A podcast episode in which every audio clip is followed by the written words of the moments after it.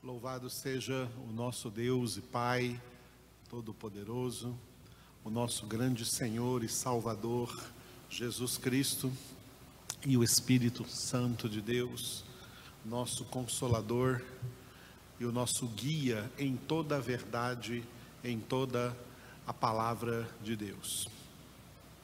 Louvamos ao Senhor por esta sexta-feira, dia 19 de fevereiro de 2021 e nós estamos transmitindo online a nossa aula até que todos estejam imunizados da Covid-19 e possamos, enfim, ter as aulas presenciais.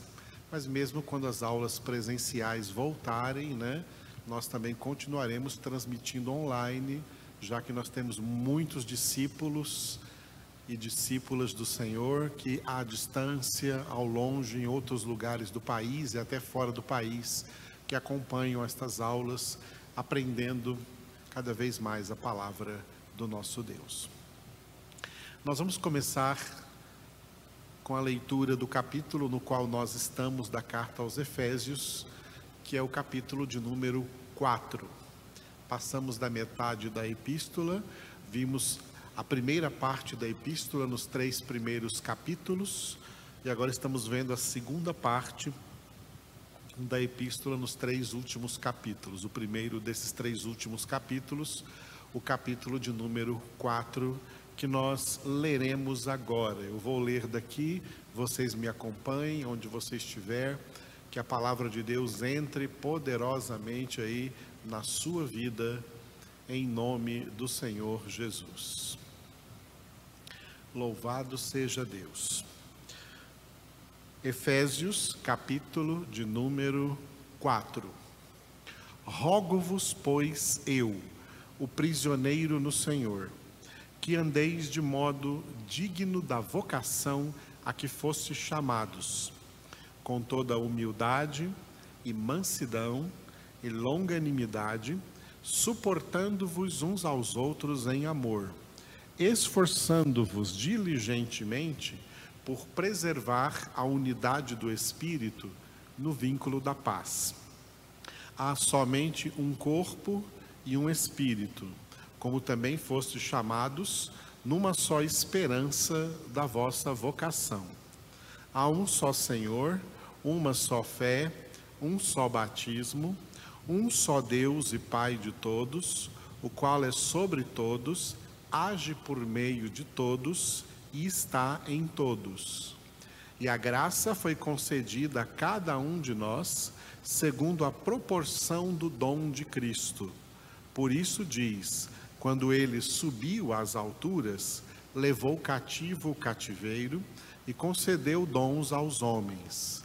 Ora, que quer dizer subiu, senão que também havia descido às regiões inferiores da terra, aquele que desceu é também o mesmo que subiu acima de todos os céus para encher todas as coisas. E ele mesmo concedeu uns para apóstolos, outros para profetas, outros para evangelistas e outros para pastores e mestres, com vistas ao aperfeiçoamento dos santos para o desempenho do seu serviço, para a edificação do corpo de Cristo, até que todos cheguemos à unidade da fé e do pleno conhecimento do Filho de Deus, à perfeita varonilidade, à medida da estatura da plenitude de Cristo, para que não mais sejamos como meninos, agitados de um lado para outro e levados ao redor por todo vento de doutrina, pela artimanha dos homens, pela astúcia com que induzem ao erro. Mas, seguindo a verdade em amor, cresçamos em tudo naquele que é a cabeça, Cristo, de quem todo o corpo, bem ajustado e consolidado pelo auxílio de toda junta, segundo a justa cooperação de cada parte, efetua o seu próprio aumento para a edificação de si mesmo em amor. Isto, portanto, digo, e no Senhor testifico, que não mais andeis como também andam os gentios, na vaidade dos seus próprios pensamentos, obscurecidos de entendimento, alheios à vida de Deus, por causa da ignorância em que vivem, pela dureza do seu coração, os quais, tendo se tornado insensíveis, se entregaram à dissolução para, com avidez, cometerem toda sorte de impureza. Mas não foi assim que aprendestes a Cristo, se é que de fato o tendes ouvido e nele fostes instruídos, segundo é a verdade em Jesus, no sentido de que, quanto ao trato passado, vos despojeis do velho homem que se corrompe segundo as concupiscências do engano, e vos renoveis no espírito do vosso entendimento, e vos revistais do novo homem, criado segundo Deus, em justiça e retidão, procedentes da verdade. Por isso, deixando a mentira, fale cada um a verdade com o seu próximo porque somos membros uns dos outros. Irai-vos e não pequeis. Não se ponha o sol sobre a vossa ira, nem deis lugar ao diabo. Aquele que furtava, não furte mais. Antes trabalhe, fazendo com as próprias mãos o que é bom, para que tenha com que acudir ao necessitado. Não saia da vossa boca nenhuma palavra torpe e sim unicamente a que for boa para edificação, conforme a necessidade. E assim transmita graça aos que ouvem.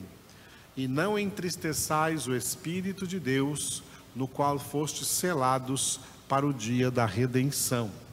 Longe de vós toda amargura e cólera e ira e gritaria e blasfêmias e bem assim toda malícia. Antes, sede uns para com os outros benignos, compassivos, perdoando-vos uns aos outros, como também Deus em Cristo vos perdoou. Aleluia.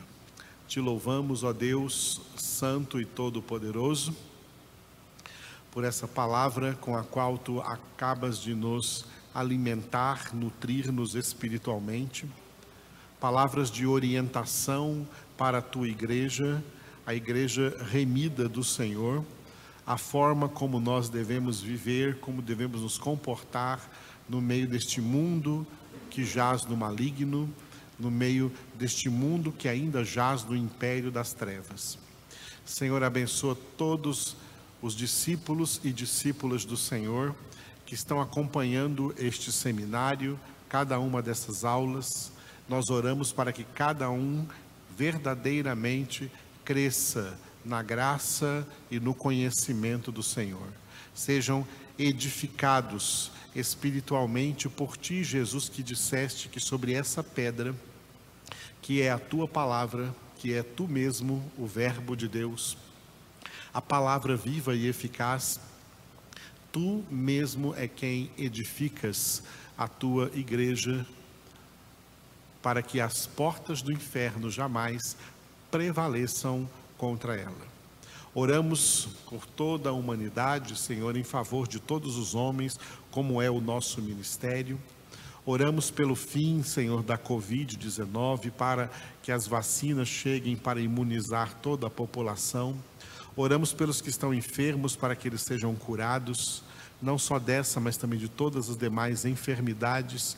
Ministra, Senhor, a cura divina agora sobre os enfermos, dando saúde a todos.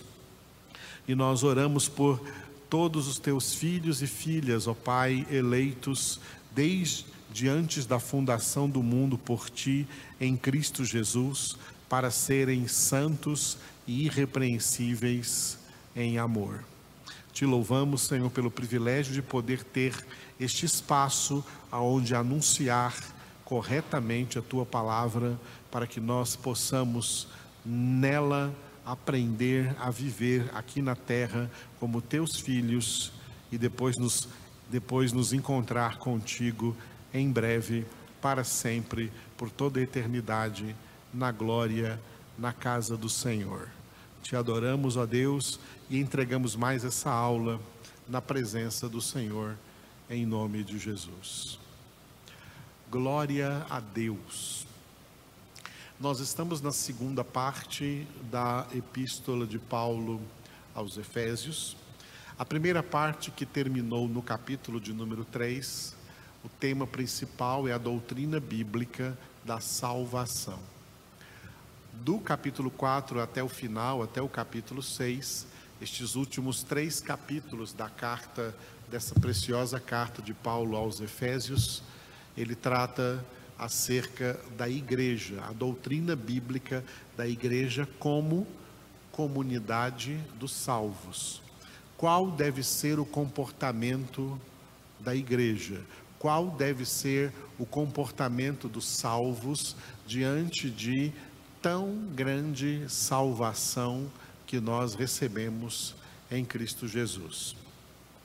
Quando nós falamos acerca da doutrina da igreja do Senhor Jesus, é necessário entender que a igreja do Senhor Jesus não é um prédio, não é uma denominação, nem protestante, nem católica ou qualquer coisa desse, desse estilo.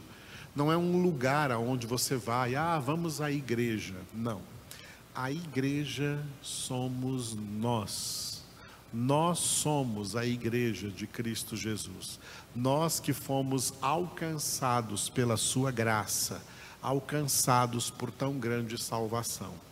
E uma vez que fomos alcançados por tão grande salvação, nós temos uma grande responsabilidade.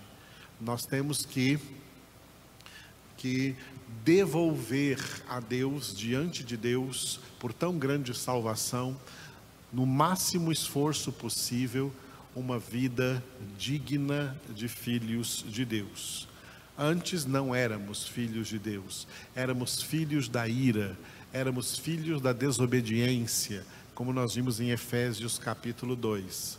Mas agora somos filhos de Deus, portanto, a nossa conduta de vida deve ser radicalmente diferente do que aquela conduta que nós tínhamos antes de ser feitos filhos de Deus pela obra da salvação. Para viver como filhos de Deus, nós temos um modelo perfeito, Jesus Cristo. Jesus é o modelo perfeito de filho de Deus. Por isso é importante ler as Escrituras sagradas, meditar na palavra de Deus, especialmente nos quatro evangelhos, Mateus, Marcos, Lucas e João, e observarmos nesses quatro evangelhos o perfil do Senhor Jesus, a sua conduta, o seu modo de viver, o seu modo de falar, o seu modo de ensinar, o seu modo de agir porque é nele que nós temos que espelhar também a nossa conduta, conduta de verdadeiros filhos de Deus. Isso porque, infelizmente, há muitas pessoas que se dizem filhos de Deus, mas vivem como filhos do mundo, como filhos do pecado, como filhos da maldade e até como filhos de Satanás e não como filhos de Deus, provando essa má conduta, tanto no seu modo de pensar, como de falar, como de agir, como de se comportar, como de se conduzir na vida, como de se relacionar e até como constitui família e até como se diverte no mundo. Nós vemos muita gente querendo ser ou dizer que são filhos de Deus, mas a conduta não é uma conduta digna deste título, deste título tão importante que Deus só concede àqueles que receberam Jesus. João capítulo 1, versículos 12 e 13. Mas a todos quantos o receberam, receberam Jesus, Deus Pai deu-lhes o direito de serem feitos filhos de Deus. Estes não nasceram do sangue, nem da vontade da carne, nem da vontade do homem. Nasceram de Deus. E o próprio apóstolo João, que escreveu esse evangelho, escreveu depois também na primeira carta, 1 João, capítulo 3, versículo 1: Vede com que grande amor nos amou o Pai, a ponto de sermos chamados filhos de Deus, e nós o somos de fato. Ora, se de fato somos filhos de Deus, a nossa conduta tem que ser uma conduta de filhos de Deus. E conduta de filhos de Deus é uma conduta que imita Jesus. Porque ele é o nosso protótipo, ele é o nosso modelo, ele é o nosso referencial de filho de Deus. Por isso o apóstolo Paulo exortou os coríntios em 1 Coríntios capítulo 11, versículo 1, dizendo: "Sede meus imitadores, como eu sou de Cristo. Ser imitadores de Cristo. Tá? Ser imitadores de Cristo, porque Cristo é imitador do Pai. E como filhos de Deus, nós vamos ler também, vamos aprender aqui no nosso seminário, quando chegarmos em Efésios capítulo 5, versículo 1, Paulo exortando: sede, portanto, imitadores de Deus como filhos amados. Então, insisto, a conduta dos filhos, dos verdadeiros filhos de Deus, das verdadeiras filhas de Deus, tem que obrigatoriamente ser uma conduta radicalmente diferente da conduta de todas as demais pessoas neste mundo que jaz no maligno. Nós não estamos mais no maligno, nós estamos em Cristo e, portanto, a nossa conduta tem que ser radicalmente diferente. Uma conduta diametralmente oposta ao jeito como as pessoas no mundo se conduzem. A partir deste capítulo 4 que nós lemos, o apóstolo Paulo vai tecer muitos comentários importantes de como deve ser essa nossa conduta, de que elementos essa conduta deve deve se manter. Um desses fortíssimos elementos é o amor. Por isso que nesse slide que vocês está vendo agora aí é o o slide que intitula os dois primeiros versículos do capítulo 4. Efésios capítulo 4, versículos 1 e 2 tem esse título: Em amor. A nossa conduta, o nosso andar, Paulo chama conduta de andar, andar em amor. Tá? Andar em amor.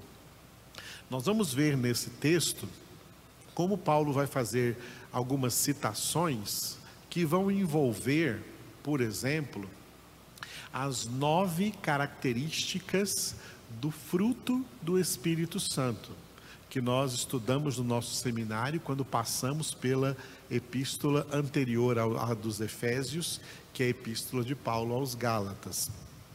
Gálatas 5, 22 e 23, Paulo escreve: Mas o fruto do Espírito é amor, alegria, paz, longanimidade, benignidade, bondade, fidelidade, mansidão e domínio próprio. É importante notar como no decorrer dessa segunda parte, Paulo fará referências a essas nove características do fruto do Espírito Santo. A principal das nove é o amor. Então, o título já aqui desses dois primeiros versículos é o amor. Filhos de Deus precisam aprender a crescer no amor, a viver no amor de Deus, a viver em conformidade com o amor de Deus. Em um mundo frio, em um mundo que não ama, em um mundo que tem amor ou amores falsos, caducos, amores finitos, amores que acabam, amores que traem, que adulteram, que assassinam, que se tornam violentos, amor, amores quebrantáveis. O amor de Deus é diferente. Aquele amor que nós também vimos quando estudamos a epístola de Paulo aos Romanos aqui no nosso seminário, e de vez em quando eu cito Romanos, capítulo 5, versículo 5. O amor de Deus, que em grego é ágape, é o amor derramado em nossos corações pelo Espírito Santo que nos foi outorgado. Como que o Espírito Santo faz isso? Produzindo em nós então o seu fruto. Nós vimos quando estudamos Gálatas que as nove características do fruto do Espírito é como se fosse uma composição. O que é uma composição? A gente fala disso quando fala de, de um trem.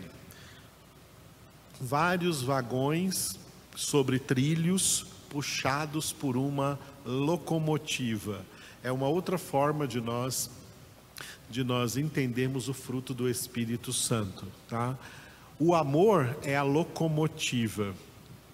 E as outras oito características são vagões puxados por essa locomotiva. Tá?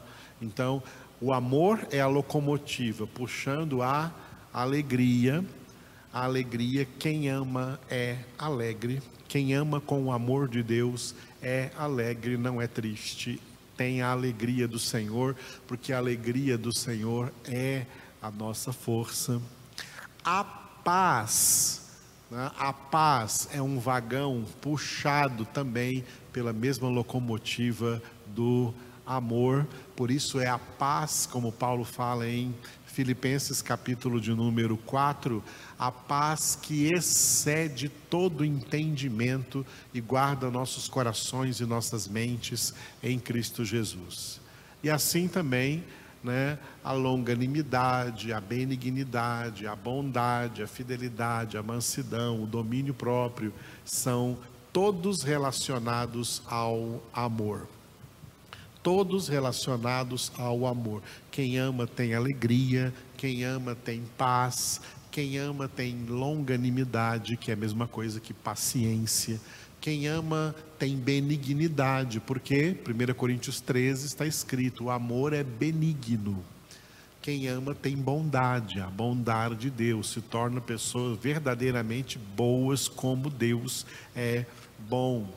Quem ama é fiel, quem ama é manso e quem ama tem domínio próprio, tem autocontrole sobre a sua própria vida, sobre até suas emoções, sobre seus temperamentos, sobre suas carências, sobre qualquer outra fraqueza humana, nós temos domínio sobre isso, porque o Espírito de Deus produz esse fruto em nós.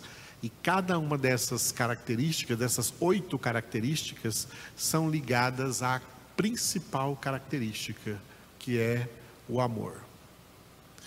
Então, o amor é a característica que deve permear a conduta dos salvos, a conduta dos filhos de Deus.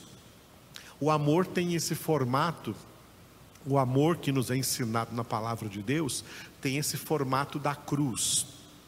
A cruz tem uma haste vertical e uma haste horizontal. A mais importante é a vertical, porque se não tivesse a vertical, a horizontal não ficaria flutuando no ar. A horizontal tem que estar presa na vertical. Então a haste mais importante é a vertical. A haste vertical da cruz representa o amor a Deus. Como deve ser o amor a Deus? Para todos nós, né, para todos os filhos de Deus, o amor a Deus deve ser conforme o mandamento que surge, que surgiu em Deuteronômio, capítulo 6, versículo 5. Deuteronômio 6, 5. Amarás, pois, o Senhor teu Deus de todo o teu coração, de toda a tua alma e de toda a tua força. Repetindo, amarás, pois, o Senhor teu Deus de todo o teu coração, de toda a tua alma e de toda a tua força. Portanto, quando Paulo falar aqui em Efésios que nós, filhos de Deus, temos que andar em amor, é em primeiro lugar trazer para a nossa conduta de filhos de Deus este verdadeiro amor a Deus. Só nós podemos amar a Deus. Ninguém mais pode amar a Deus. O pecado não deixa os homens amarem a Deus. Quem está em pecado não ama a Deus. Até porque quem está em pecado não tem o Espírito Santo. E esse amor é derramado em nós pelo Espírito Santo. O fruto do Espírito é produzido em quem tem o Espírito Santo. Os homens que não têm o Espírito Santo não têm acesso de forma alguma a esse amor com o qual nós somos ordenados a amar ao nosso Deus de todo o coração, de toda a alma e com toda a força. Só podemos amar a Deus, só é possível amar a Deus com esse amor, se esse amor tiver sendo produzido pelo Espírito Santo dentro dos nossos corações. A haste horizontal da cruz, ela está presa na, na haste vertical, porque ela vai falar do amor ao próximo, que depende do amor a Deus. É lógico que quem tem amor a Deus, esse amor a Deus vai produzir o amor ao próximo. No Antigo Testamento, o amor ao próximo era amarás o teu próximo como a ti mesmo. E por isso, com base naquele mandamento da antiga aliança, se criou a lei do olho por olho, dente por dente. Porque se eu devo amar o meu próximo como a mim mesmo, então se o meu próximo me bater na face, eu também tenho agora o direito de bater na dele porque eu amo como amo a mim mesmo. Isso é o amor ao próximo no Antigo Testamento. E é por isso que no Antigo Testamento, na Antiga Aliança, surgiu esse famoso olho por olho, dente por dente, mão por mão, pé por pé, ferida por ferida, contusão por contusão. Mas quando Jesus veio, Jesus modificou esse mandamento de amarás o teu próximo como a ti mesmo, tá? O mandamento do amor a Deus, Jesus não modificou. Ele permanece como era na antiga aliança, como nós acabamos de ler aí em Deuteronômio 6:5. Amarás o Senhor teu Deus de todo o teu coração, com toda a tua alma, com todas as tuas forças. Mas o amor ao próximo, Jesus modificou. Ele trouxe um novo mandamento e por isso ele disse assim: João, veja aí na sua Bíblia, João capítulo 13, versículo 34. João 13, 34. Jesus começa dizendo assim, ó: Novo mandamento vos dou novo mandamento. Se ele está dando um novo mandamento, é porque existia um velho. O que, que o novo vem fazer? O novo vem substituir o velho. O velho mandamento era amarás o teu próximo como a ti mesmo. E o novo? João 13, 34. Novo mandamento vos dou, que vos ameis uns aos outros, assim como eu vos amei, que também vos ameis uns aos outros. Agora não é mais amar o próximo como a ti mesmo, agora é amar o próximo como Jesus amou você. Por isso, quando Paulo falar aqui em Efésios, né, para nós andarmos em amor, o amor deve permear toda a nossa conduta de filhos de Deus aqui na terra, isso inclui, além de amar a Deus, o amor a Deus tem que surgir no nosso comportamento, na nossa conduta, e por causa do amor a Deus, por amor a Deus, também amar o próximo e amar o próximo como Jesus nos amou. Amar o próximo como Jesus nos amou. O amor de Deus é um dos temas mais fortes da Bíblia Sagrada. Citado citado em Cântico dos Cânticos de Salomão, o amor é mais forte que a morte. O amor de Deus poderosíssimo. Uma vida tomada por Deus, como nós lemos no final do capítulo 3 de Efésios, quando lemos Efésios, estudamos aqui Efésios 3,19, que diz que o propósito de Deus na obra da salvação é conhecer, para que, para que nós, como filhos de Deus, possamos conhecer o amor de Cristo, que excede todo entendimento, para que sejais tomados de toda a plenitude de Deus, para que sejais tomados de toda a plenitude de Deus. Se Deus é amor, como está escrito em 1 João capítulo 4, versículo 8 e versículo 16, Deus é amor, então é tomados, Deus quer que nós sejamos tomados de toda a plenitude do amor. E que esse amor apareça, apareça traduzido por obras, traduzido por ações, por atitudes, na forma como nos comportamos na vida, na forma como nos conduzimos, na forma como nos relacionamos com o próximo. Tá? O amor a Deus e o amor ao próximo tem que aparecer na nossa conduta de filhos de Deus.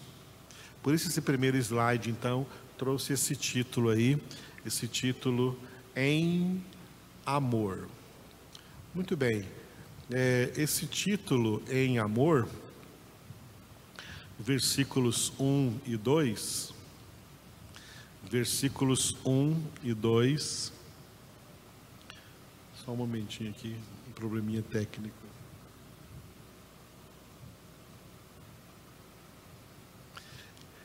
Em amor, dividindo então o versículo 1 e o versículo 2, Efésios capítulo 4, versículo 1, conduta digna, foi o que nós vimos na sexta-feira passada, o versículo 1, e o versículo 2 vai citar um outro elemento que deve estar aí na nossa conduta de filhos de Deus, que é a humildade. Tá? Humildade. Conduta digna foi o que nós já vimos na sexta-feira passada. Vamos apenas reler. Rogo-vos, pois, eu, o prisioneiro no Senhor, que andeis de modo digno da vocação a que fostes chamados. Reticências, porque vai continuar agora no segundo versículo né? Efésios 4, 2, título é Humildade. Com toda a humildade e mansidão, com longanimidade, suportando-vos uns aos outros em amor.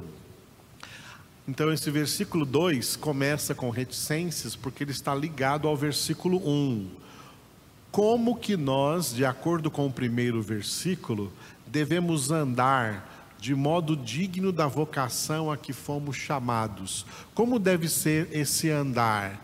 Esse andar, essa conduta. Andar é como nos conduzimos. Como deve ser essa nossa conduta? Nós temos que andar, versículo 2, com toda a humildade e mansidão com longanimidade, suportando-vos uns aos outros em amor.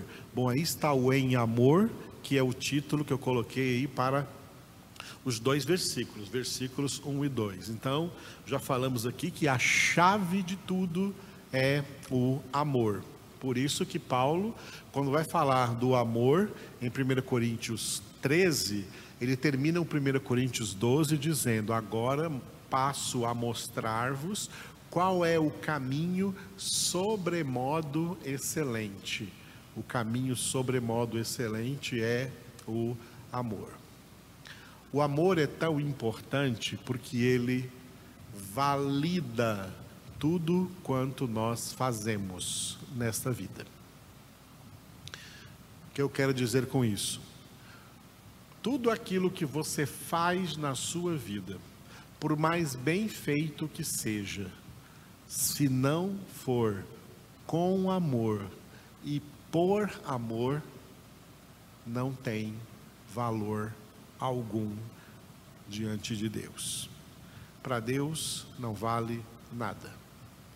O mundo está cheio de pessoas que fazem coisas boas. Mas será que é válido diante de Deus? Elas estão fazendo isso movidas pelo amor de Deus ou apenas por algum sentimento humano natural? Porque tem muita gente que não conhece a Deus, muita gente que são ateus declarados, mas fazem boas obras no mundo. Não adianta nada diante de Deus. Mas muitos deles até pensam que adianta Muitos fazem boas obras pensando que depois as boas obras vão compensar as suas más obras, vai ter um equilíbrio, pelas obras eles serão então salvos. A salvação não é por obras, é pela graça, pela fé em Jesus Cristo. Nós já vimos isso no, nos três primeiros capítulos de Efésios, e para resumir, Efésios 2,8: Pela graça sois salvos mediante a fé, isso não vem de vós é dom de Deus, não de obras, para que ninguém se vanglorie. Tudo que nós fazemos para ter validade diante de Deus tem que ter uma única motivação: o amor. Fazemos por amor. Por esse amor que é derramado em nossos corações pelo Espírito Santo. Se oramos por toda a humanidade, se oramos em favor de toda a humanidade, como Paulo é, exortou em 1 Timóteo capítulo 2, versículo 1, para orarmos em favor de todos os homens, o que nos move a obedecer esse, manda, esse mandamento bíblico, esse ministério nosso de orar por todos os homens, é o amor de Deus derramado em nossos corações, com o qual nós amamos todos os homens e por esse amor gostaríamos que todos fossem salvos, mesmo sabendo que a maioria não será, mas mesmo assim, por causa do amor, nós gostaríamos que todos fossem salvos e nós oramos pelo bem de todos, oramos abençoando todo mundo, não oramos amaldiçoando ninguém, oramos abençoando a todos, motivados por esse amor.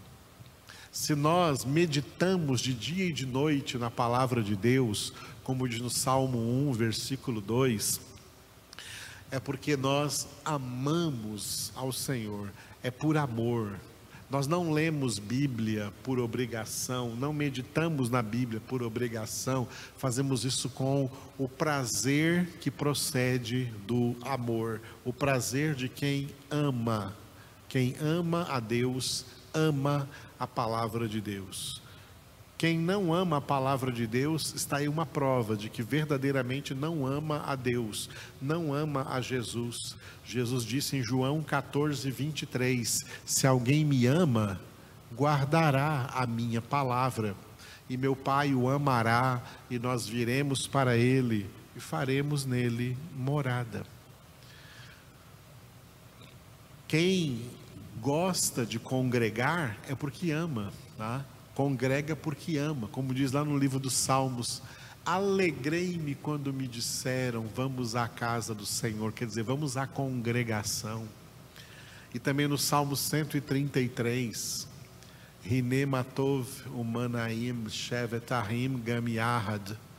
Oh, quão bom e agradável é viverem unidos os irmãos. É ali que o Senhor derrama a bênção e a vida para sempre. Amam congregar. Não são como aqueles que são citados em Hebreus 10, 25, quando ali o texto exorta: não deixemos de congregar-nos, como é costume de várias pessoas aí, muita gente deixando de congregar. Por que muita gente deixa de congregar? Um dos grandes motivos é a falta de amor, porque não ama mais, não ama mais os irmãos, não ama mais a palavra, não ama mais a congregação. A congregação se torna uma coisa que aborrece essa pessoa, ela não tem mais o prazer nisso, ela prefere ficar em casa vendo um jogo de futebol, ela tem prazer em ir no cinema ver um filme, mas não tem prazer em congregar. Congregar é algo cansativo, penoso, pesado, difícil. Sabe o que aconteceu com essa pessoa? Perda de amor. Ela perdeu o amor. Quem ama o Senhor, congrega por amor, ora por amor, medita na palavra por amor, lê a palavra por amor e com amor e pratica a palavra, se esforça para crescer na prática, na obediência da palavra de Deus, por causa desse amor de Deus. O amor, então, é essa mola propulsora dentro de nós que nos leva a fazer tudo por amor. Nós estamos estudando o Apocalipse, as mensagens de Jesus às sete igrejas, e nós terminamos a mensagem de Jesus à igreja de Éfeso, e Jesus chamou a atenção da igreja de Éfeso, dizendo que é uma igreja trabalhadora, que continua realizando boas obras, mas o Senhor diz: Mas eu tenho contra ti que abandonaste o teu primeiro amor. E pela falta desse amor, mesmo que tenha muitas obras, essas obras perdem a sua validade. Porque o que valida tudo o que fazemos é o amor. Nós dizimamos, nós damos a nossa oferta, os nossos dízimos, é por amor. Sabe por que tem gente que não gosta de dar ofertas nem dízimos? É porque essas pessoas, elas não têm amor. Mas pessoas que têm amor, elas têm prazer em ofertar, têm prazer em dar o seu dízimo.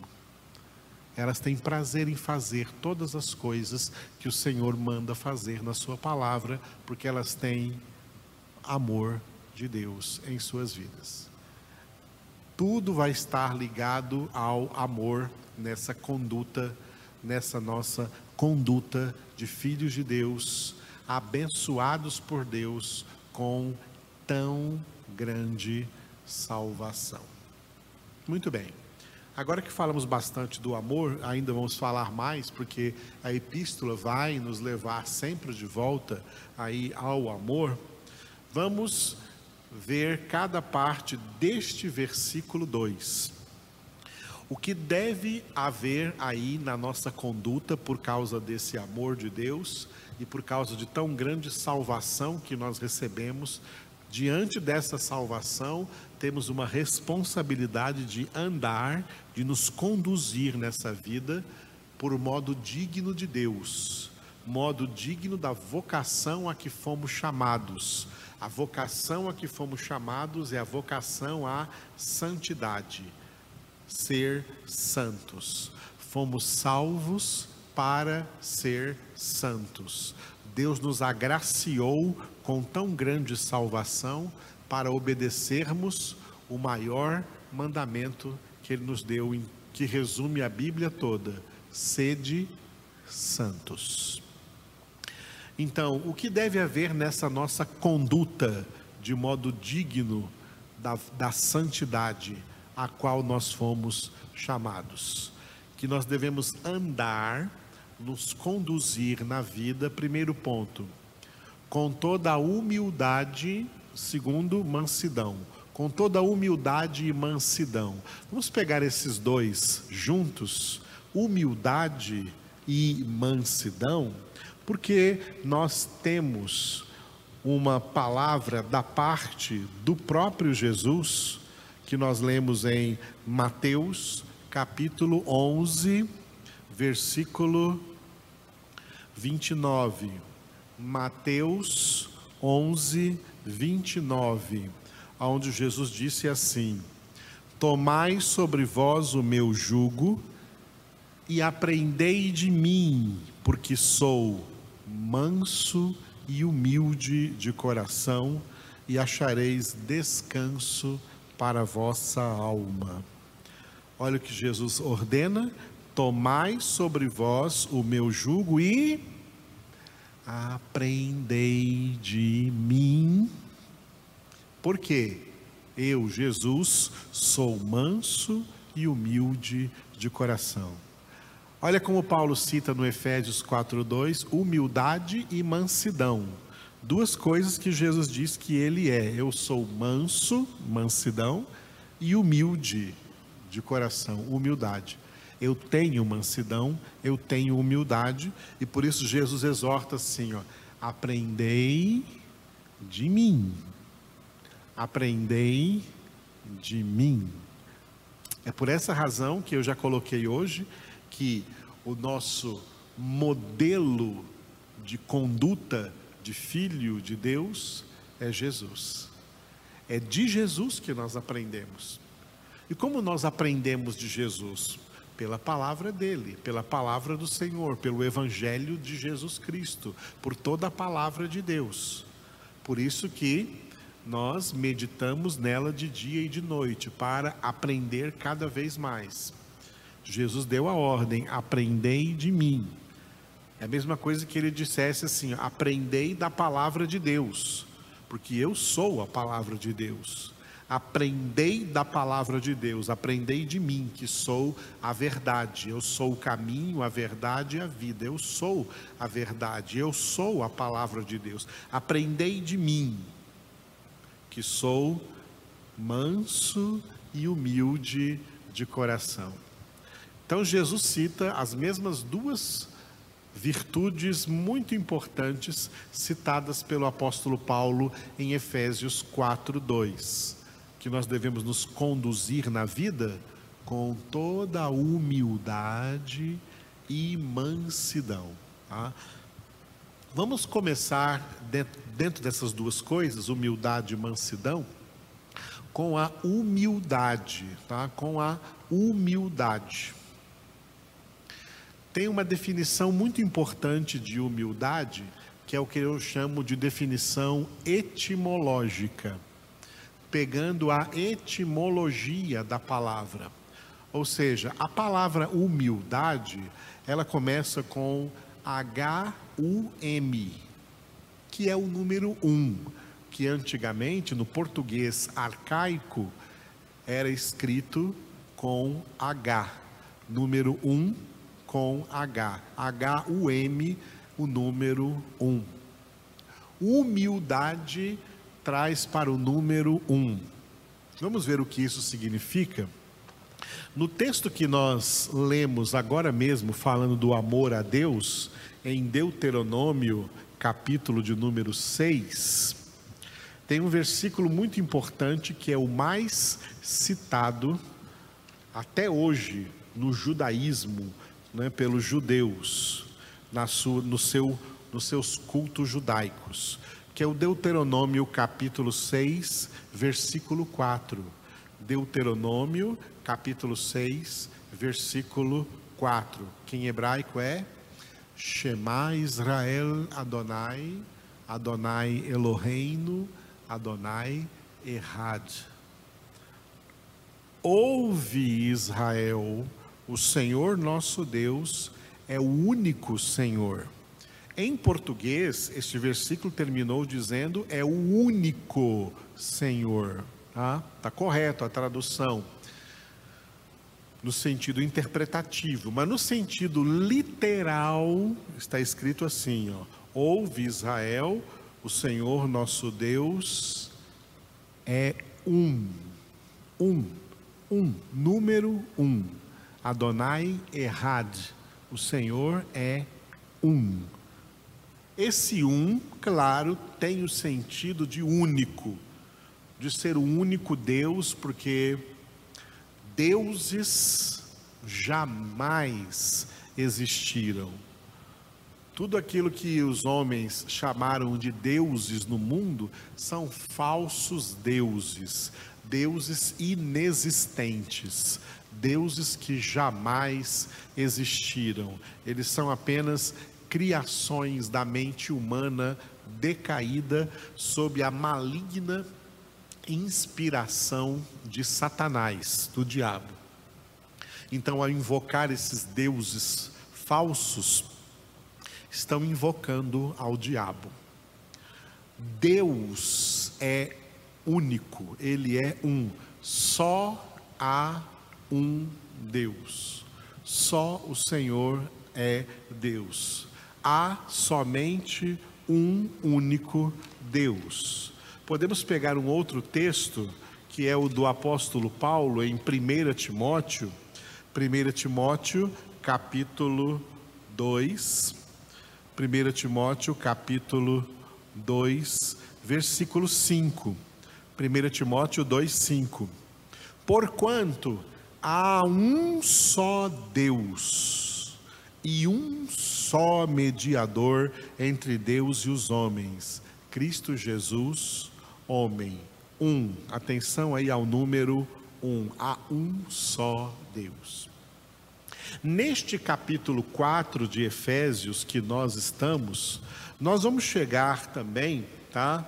Nos versículos nos versículos é, 4, 5 e 6, tá?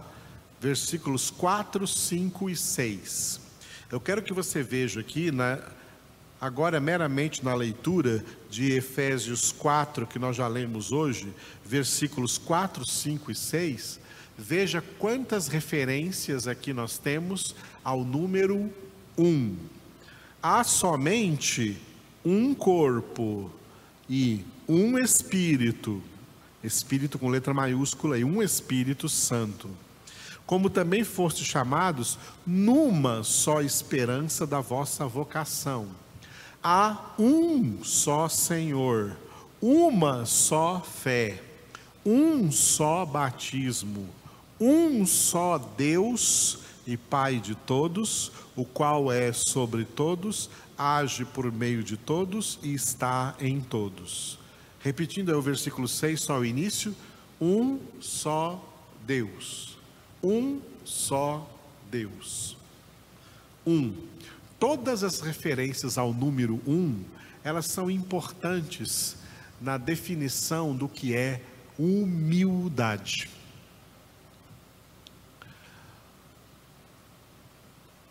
Deus, Deus, que é o Deus único, ele fez todos os homens, olhem só, Atos dos Apóstolos, capítulo 17, versículo 26. Paulo pregou assim em Atenas, na capital da Grécia. Atos 17, 26. Que Deus, de um só, a partir de um único protótipo, de um só esse Deus que é um, de um só, fez toda a raça humana para habitar sobre toda a face da terra, havendo fixado os tempos previamente estabelecidos e os limites da sua habitação. Deus, de um só, fez toda a raça humana. Muito bem. Uma coisa muito importante que nós temos que entender, para entendermos a humildade, é a definição de singularidade e de pluralidade. Deus é uma realidade singular, não plural. Deus é uma realidade singular, porque Ele é um, um só Deus, tá? um só Deus.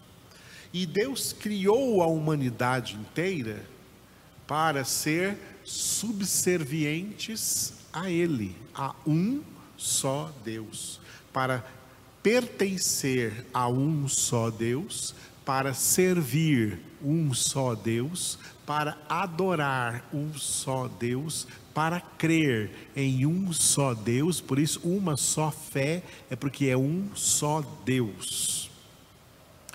Quando o pecado contaminou a raça humana, mudou lá dentro na mente humana, na alma do homem, a alma que é a sede da mente, das emoções e da vontade, mudou algo lá dentro da mente dos homens, e a mente do homem decaído passou a desvalorizar aquilo que é singular. O homem não gosta do que é singular, o homem gosta de plural, de pluralidade. O homem gosta de muitas coisas. Por que, que existiu tanto e ainda existe até hoje em tantas culturas a poligamia? Porque o homem não se contenta com uma mulher no singular, ele quer ter várias mulheres no plural. Porque o homem inventou deuses? Porque eles não se contentam com um Deus singular, eles querem deuses. Deus, eles querem uma pluralidade de deuses.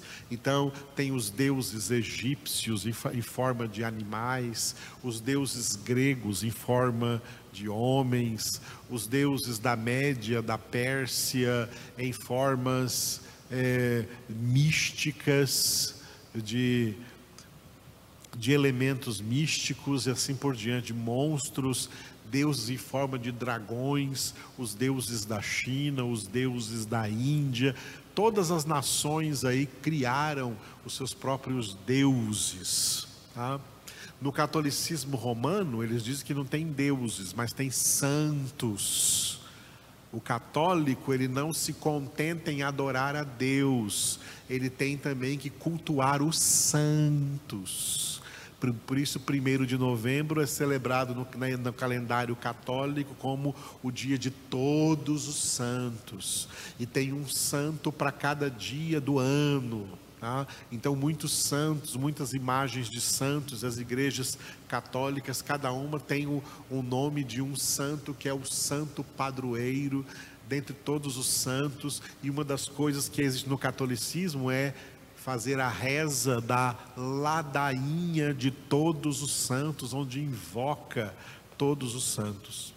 Quando se batiza uma criança, porque no catolicismo batiza-se crianças, bebês recém-nascidos, se invoca, está lá no rito do batismo católico, que se invoca sobre essa criança todos os santos. Olha que coisa horrorosa, que coisa fora da palavra de Deus que declara que aquele que invocar o nome do Senhor será salvo. Só o nome do Senhor será salvo. O que o pecado fez com a humanidade?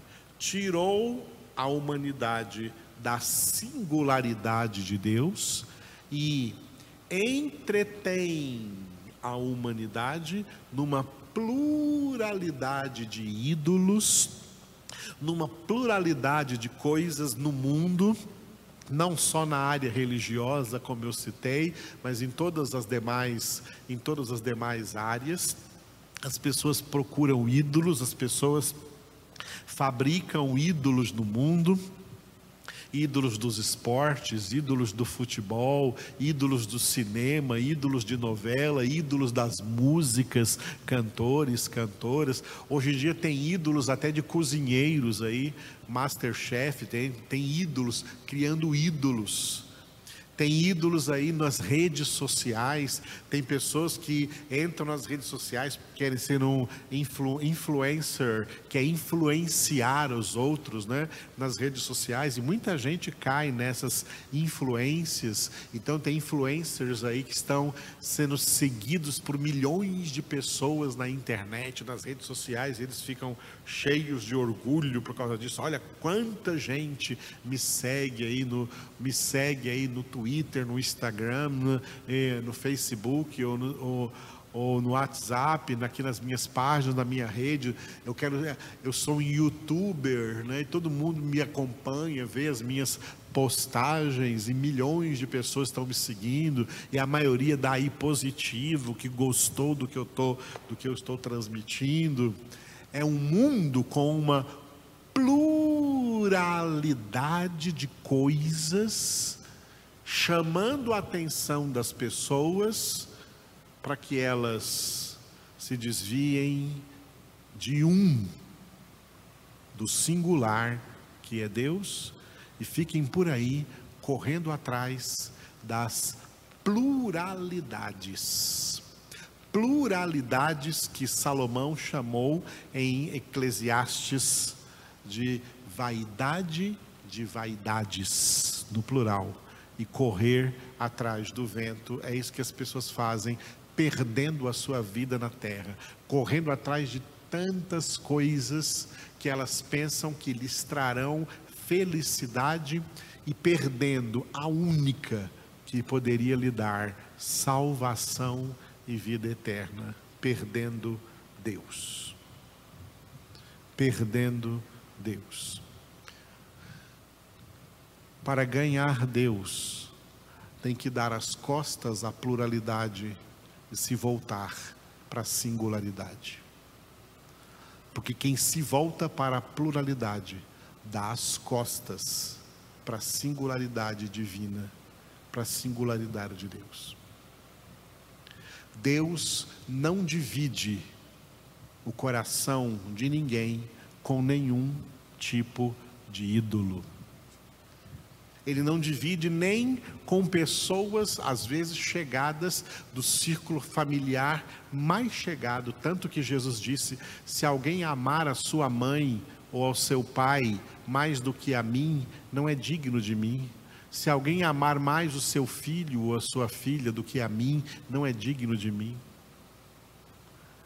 Deus não quer dividir o nosso coração com ninguém. Ou o nosso coração é totalmente do Senhor, ou o nosso coração não é do Senhor, porque o nosso coração está voltado para uma pluralidade de coisas e pessoas neste mundo. O que é humildade? Humildade é ter um só. Um. Um único bem. Tem um salmo que Davi diz isso, declara isso em oração a Deus. Né? Senhor, outro bem eu não possuo, além de ti somente. Tu és o arrimo da minha sorte, tu és o meu tesouro, tu és o meu único bem, outro bem não possuo além de ti. Outro salmo é o salmo de Asaf onde Asaf diz assim no versículo 25, Salmo 73, Salmo 73, versículo 25: Quem mais tenho eu no céu? Não há outro em quem eu me compraza na terra. Nem no céu e nem na terra eu não tenho outro a não ser o Senhor. Eu só tenho um. Eu tenho um tesouro. Lembra de Jesus dizer assim: Onde está o teu tesouro, aí está o teu coração. Porque o coração de muita gente não está na palavra. Elas detestam uma aula como essa, elas detestam aprender Bíblia, elas acham que isso não é necessário. Por que, que não está no coração das pessoas, muitas, de muitas pessoas, as coisas de Deus, a congregação, a oração, a meditação na palavra? É porque o coração delas está em outras coisas plurais aí no mundo. E acerca dessas coisas plurais que há no mundo, a palavra de Deus diz para nós o seguinte: acompanhe comigo em 1 João, capítulo 2, versículos 15 a 17. 1 João 2, 15 a 17. Não ameis o mundo, Agora olha a pluralidade, nem as coisas, as coisas plurais que há no mundo. Por quê? Se alguém amar o mundo, o amor do Pai, o amor singular do Pai, não está nele. Porque tudo, olha a generalização, tudo que há no mundo, em toda essa pluralidade no mundo, é a concupiscência da carne, a concupiscência dos olhos e a soberba da vida. Não procede do Pai, mas procede do mundo. Ora, o mundo passa, bem como a sua concupiscência. Aquele, porém, que faz a vontade de Deus, permanece eternamente. E qual é a vontade de Deus? 1 Tessalonicenses 4, 3. Esta é a vontade de Deus, a nossa santificação. Santificação sem a qual ninguém verá o Senhor, como está escrito em Hebreus 12, 14. O que é santificação então? Santificação é abandonar a pluralidade e buscar a singularidade que é Deus. Eu não quero muitas coisas, eu quero uma só coisa. Tá? Eu quero uma só coisa. Por isso que Hebreus 12 diz assim, Hebreus 12, 1 e 2, falando da carreira que nos está proposta a carreira da santidade. A meta da santidade e o meio é a santificação. Esse caminho de santidade, caminho de santificação. Hebreus 12, 1 e 2. Por, portanto, também nós, olha como ele vai falar para nós largarmos a pluralidade e pegarmos, nos apegarmos na singularidade. Portanto, também nós, visto que temos a rodear-nos tão grande nuvem de testemunha, agora vem, olha, desembaraçando-nos, a pluralidade nos embaraça. As pessoas estão embaraçadas, presas numa teia de pluralidades, de coisas neste mundo que elas gostam e correm atrás e ficam presas nisso daí para ir para o Senhor tem que se desembaraçar.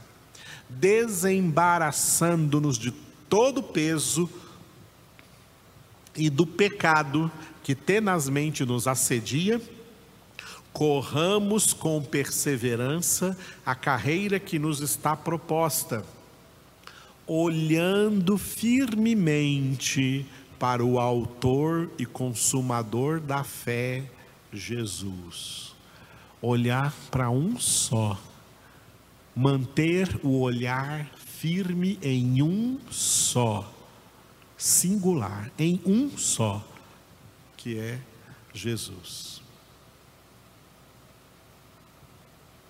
Aleluia.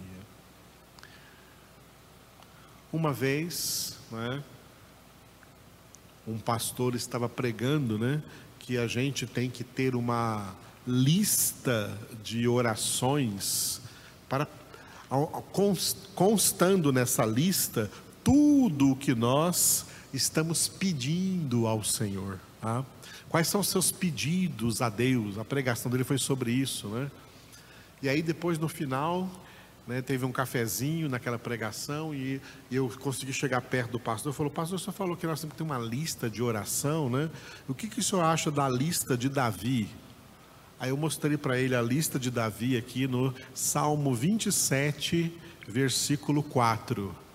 Olha a lista de oração de Davi. Salmo 27, versículo 4. Uma coisa peço ao Senhor e a buscarei, que eu possa morar na casa do Senhor todos os dias da minha vida. Ele ficou sem graça, porque a pregação dele foi que nós temos que ter uma lista, uma lista com 200 pedidos. O que, você está pedindo para o Senhor? A lista de Davi tinha uma só coisa. Uma só coisa. Uma coisa peço ao Senhor e a buscarei. Esse ensinamento da humildade é importante. Eu estou dando tempo para a gente aprender isso, porque é importante, tá? Nós enxergarmos a diferença entre a singularidade e a pluralidade. A pluralidade nos afasta do singular que é Deus. Quem quiser Deus e a vida eterna que Ele oferece, tem que deixar de lado toda a pluralidade a que está apegado neste mundo. Foram também essas palavras de Jesus. Vamos ver? Mateus 16, 24. Mateus 16, 24. Então disse Jesus a seus discípulos: Se alguém quer vir após mim, a si mesmo se negue Tome a sua cruz e siga-me. Uma das hermenêuticas desse texto é exatamente esta: renuncia toda pluralidade. O que, que é negar a si mesmo? A si mesmo se negue.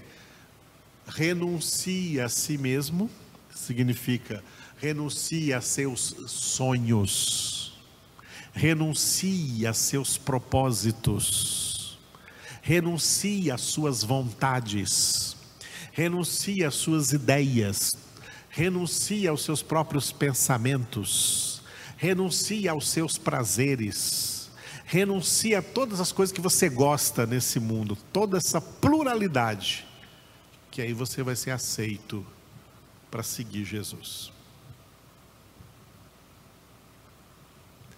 Outra forma de Jesus falar sobre pluralidade e singularidade foi no final do Sermão da Montanha, em Mateus capítulo 7, quando ele falou da porta larga e da porta estreita.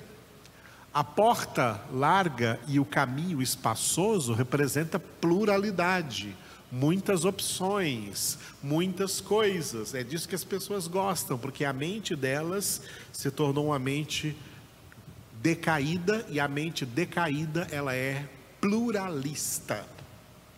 Mas a porta estreita e o caminho apertado é singular, representa singularidade. E olha o que Jesus diz, Mateus 7, a partir do 13, 13 e 14: Entrai pela porta estreita Larga é a porta e espaçoso o caminho que conduz para a perdição. E são muitos, olha a pluralidade, muitos os que entram por ela. Porque estreita é a porta e apertado o caminho que conduz para a vida, e são poucos os que acertam com ela. Esses poucos aí são minoria no mundo.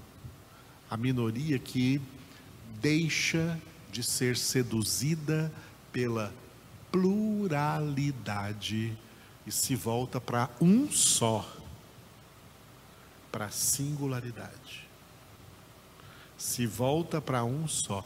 É isso o que se define por conversão. A conversão é isso. Abandona tudo e vem para Jesus.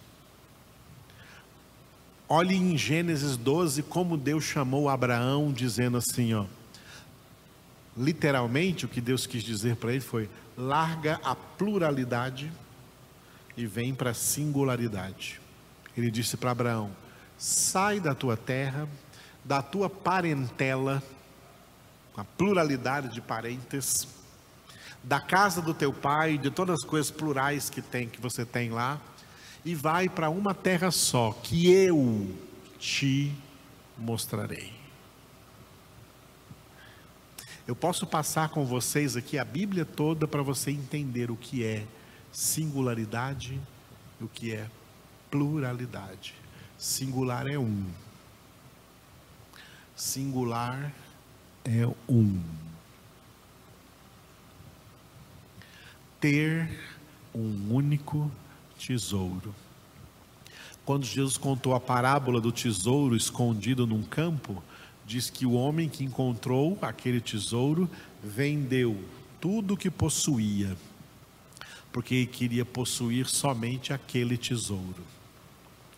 A mesma coisa ele falou da pérola preciosa, que quem encontrou a pérola preciosa, singular, se desfaz de todas as outras pérolas que tinha, para ficar somente com aquela pérola de grande valor, com uma só, uma só pérola. Olha o que Jesus disse na casa de Lázaro, onde também viviam as suas duas irmãs, Marta e Maria. Numa ocasião que Jesus estava lá com os seus discípulos, e Maria se assentou aos pés do Senhor para ouvir a palavra que ele estava ensinando. Marta ficou zangada com isso e chegou a falar para Jesus: Senhor, manda que a minha irmã se levante e venha me ajudar aqui nas tarefas da casa. Olha a lição que Jesus deu sobre, sobre pluralidade e singularidade. Marta, Marta, andas muito inquieta e te preocupas, olha a pluralidade, ó, te preocupas de muitas coisas uma só coisa é necessária. Na verdade, ele disse: pouco é necessário, e depois de ele dizer pouco é necessário, ele disse até mesmo uma só coisa é necessária. Uma só coisa é necessária. Maria escolheu a boa parte que não lhe será tirada. As pessoas podem correr atrás de toda pluralidade que quiserem mas não levarão nada disso consigo, tudo isso lhe será tirado. Mas aquele que busca o Senhor, só o Senhor, e buscar-me-eis e me achareis, quando me buscardes de todo o vosso coração. O que busca só o Senhor, o leva consigo para a eternidade. Uma só coisa. Humildade. Eu vou continuar falando sobre humildade na sexta que vem. Não tenho pressa, viu, irmãos? Eu quero passar por essa palavra devagar, para que vocês tenham consciência de toda a profundidade dessa palavra. Hoje ficamos aqui nesse versículo 2 de Efésios 4, só com a humildade. Falamos do amor, vamos voltar a falar, mas nos detemos aqui mais agora na humildade. Começa com o número um, singular. Quem é humilde é aquele que tem um só bem, um só tesouro, e é o Senhor. Ore comigo. Obrigado, Senhor, por essa noite. Obrigado por por este ensinamento da tua palavra. Obrigado por nos ensinar acerca da humildade. Ensina-nos, Senhor. Tu nos exortaste a aprender de ti, porque tu és manso e humilde de coração. Ensina-nos também a ser como tu és ensina-nos a humildade. Arranca de dentro de nossas almas toda semente maligna do orgulho, da soberba, da prepotência, da arrogância. Ensina-nos a humildade. Ensina-nos a ser humildes. Conduza-nos a ter um único tesouro, um único bem, ter o nosso olhar voltado para um só, ter nossas atenções voltadas para um só, ter a nossa mente voltada para um só. Ajuda-nos a ser como a amada do Cântico dos Cânticos de Salomão, que só tem olhos para o Senhor, tem olhos de pomba, porque só tem olhos para o Senhor. Que os nossos olhos sejam para o Senhor, que os nossos pensamentos sejam para o Senhor, que a nossa atenção seja para o Senhor, que a nossa vontade seja para o Senhor. Que o Senhor seja tudo o que nós queremos, que o Senhor seja tudo o que nós ansiamos, porque na verdade o Senhor é, de fato, tudo o que precisamos, tudo o que necessitamos é de Ti, Senhor. Tudo o que precisamos é de Ti, Senhor. Aleluia. Por isso, clamamos pela tua presença em nossas vidas. Toma-nos, Senhor, que nós sejamos tomados de toda a tua plenitude, deixando de lado as pluralidades deste mundo que Satanás usa para seduzir-nos, para seduzir a carne, com os atrativos que nos separam do Senhor, que nos afastam do Senhor.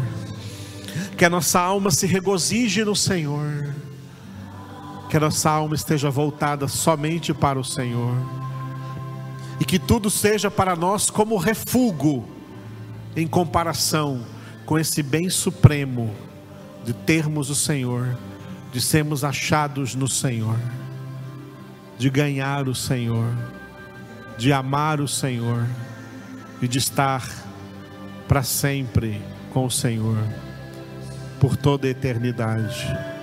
Volta nossos olhos para ti, Senhor. Amém.